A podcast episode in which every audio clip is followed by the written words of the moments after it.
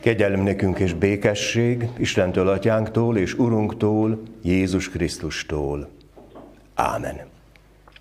Kedves testvérek, hallgassuk meg az igehirdetés alapigéjét Jakab apostol leveléből, az 5. fejezet 13. versétől kezdődően a következőképpen olvassuk.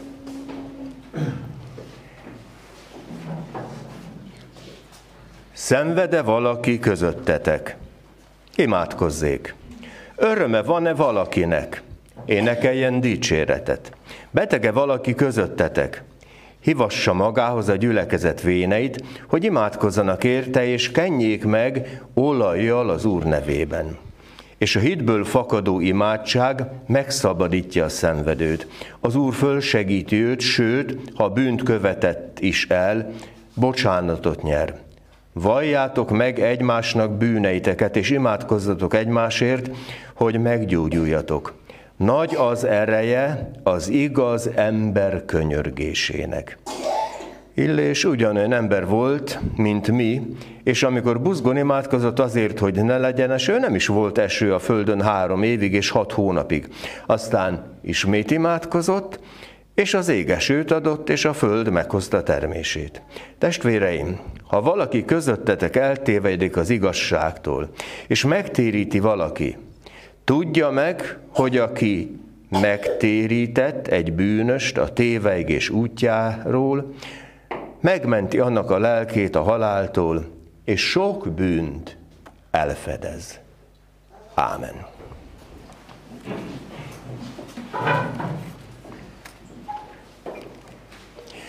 Kedves testvérek, nagyon szép időszaka az egyházi esztendőnek ez a mostani.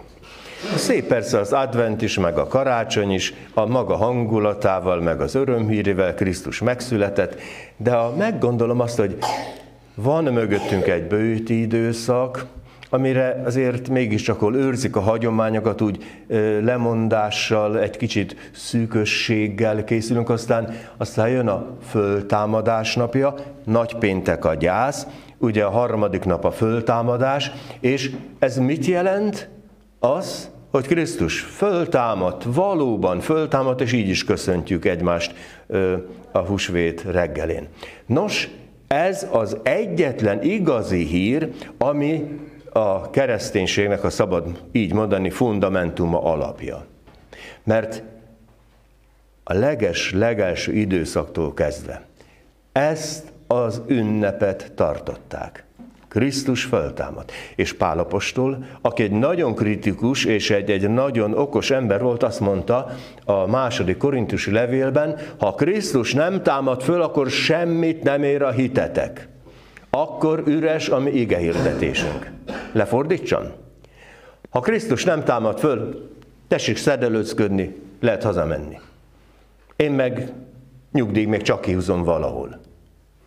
Na tehát nem erről van szó, hanem az Anya Szent Egyház töretlen hite az, hogy Krisztus föltámad.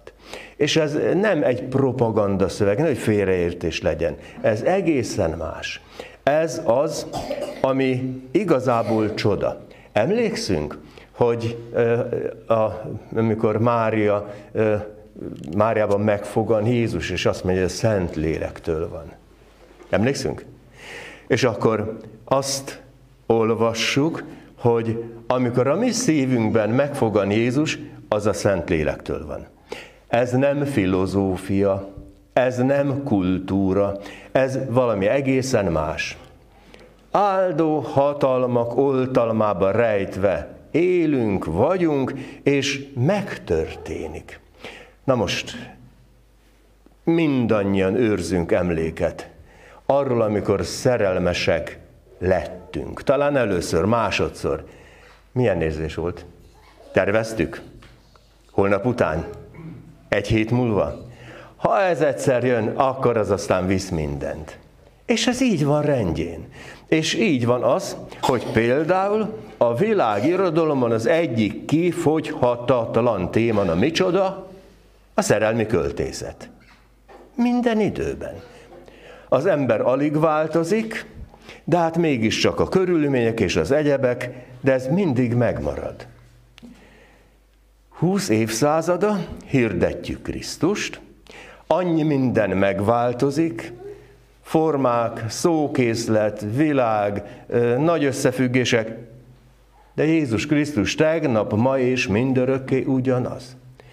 Az öregjeink, nagyszüleink, ükszüleink hite semmivel sem volt másabb, mint a miénk. Legfeljebb másképpen beszéltek róla.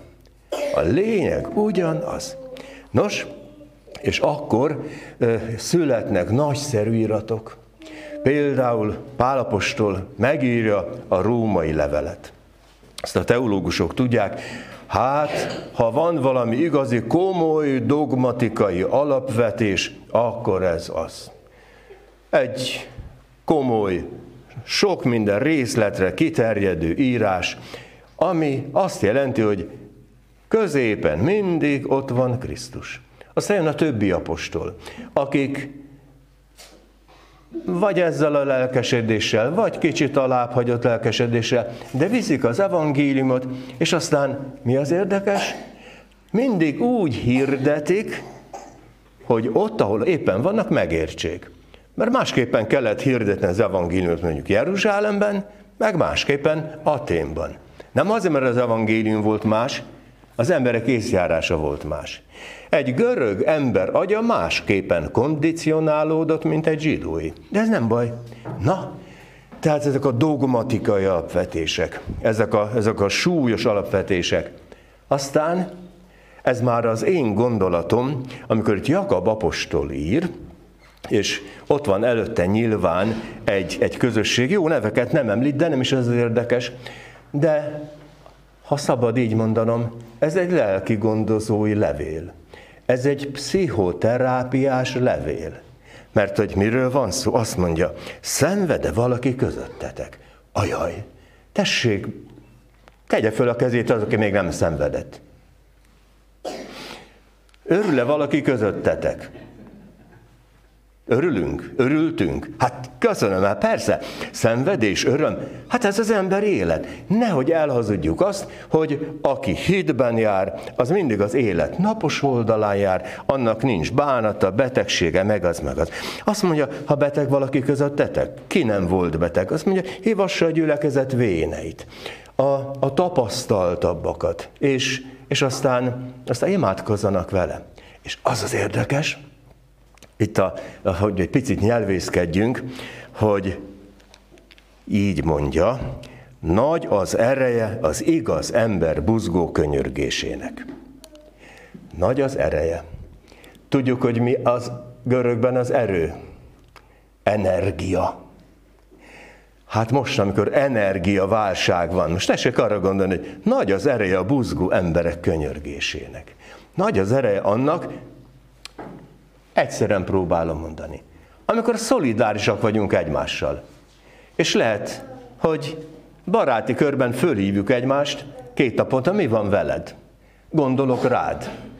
Aztán imádkozom, érted? Ezekben erő van, és ezekben árad Isten szeretetének az ereje.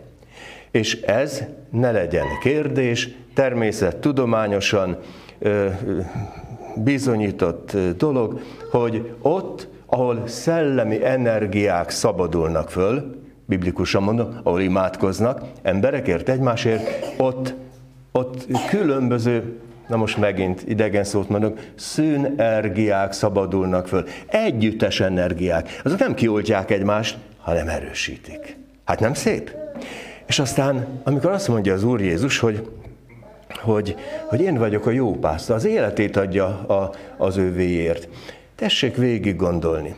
Itt élünk egy, egy nagyon sajátos világban. A legfiatalabbak is ö, többet ö, tapasztaltak a világ változásaiból, mint talán a megelőző évtizedekben.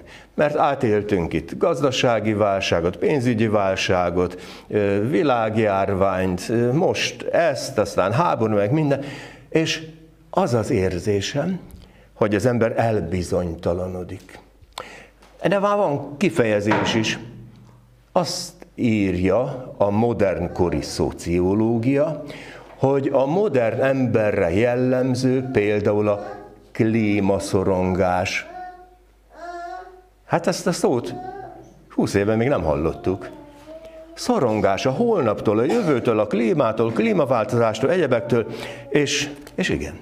És meggondolom, hogy hány hatalmas, kőkeménynek gondolt érték ö, lett egyszerre semmivé. Amikor bankcsődök lettek, olvasom,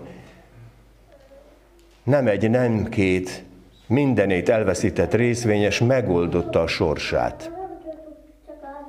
Fölakasztotta magát. Mert milyen volt? Egy kincse volt, párdak a papír. Meg rá volt írva valami szám, sor, meg egyebek. Hát, hát akinek nem egyszerűen csak párdek a papírja van, hanem élő Ura, Istene, Jézusra, azért az, az mégiscsak más. Egy jó pár évvel ezelőtt megtért barátom mondta azt, hogy tudod, mióta hitre jutottam, ez egy vállalkozó ember, azt mondja, mióta hitre jutottam, van mihöz vetnem a vállamat. Elég egyszerű megfogalmazás, de szellemes. Van mihez vetnem a vállamat. Van biztonság. És ha meggondolom, hogy hányféle biztonságra van szükségünk, Persze, a mindennapok biztonsága, étel, ital és minden egyéb, ami kell, lakhatás, ez mind rendben van. De, de gondoljunk arra, hogy most van annak a nemzedéknek a legutolsó kifutása, akik holokauszt túlélők.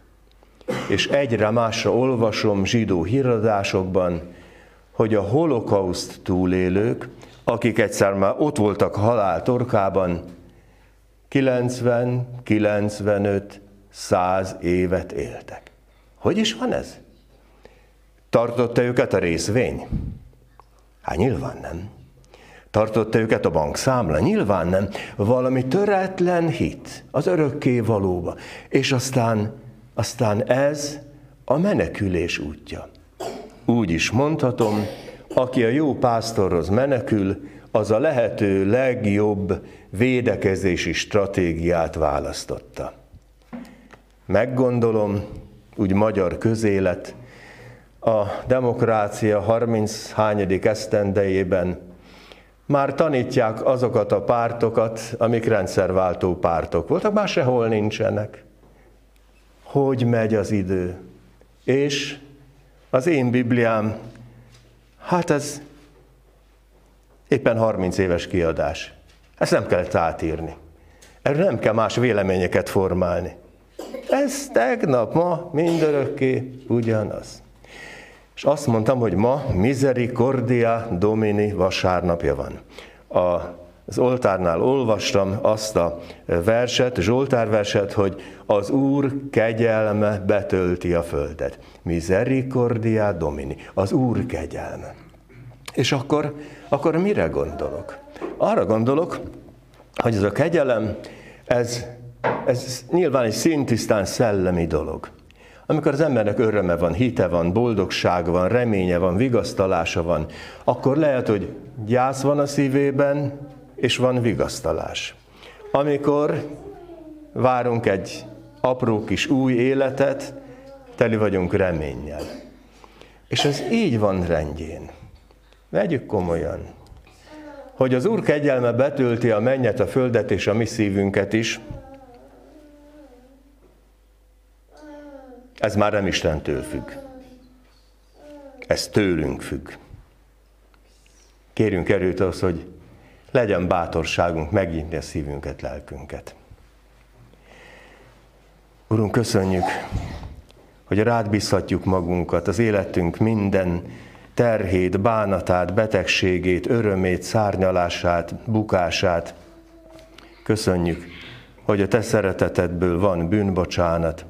Köszönjük, hogy Te megígérted, hogy velünk vagy minden időben.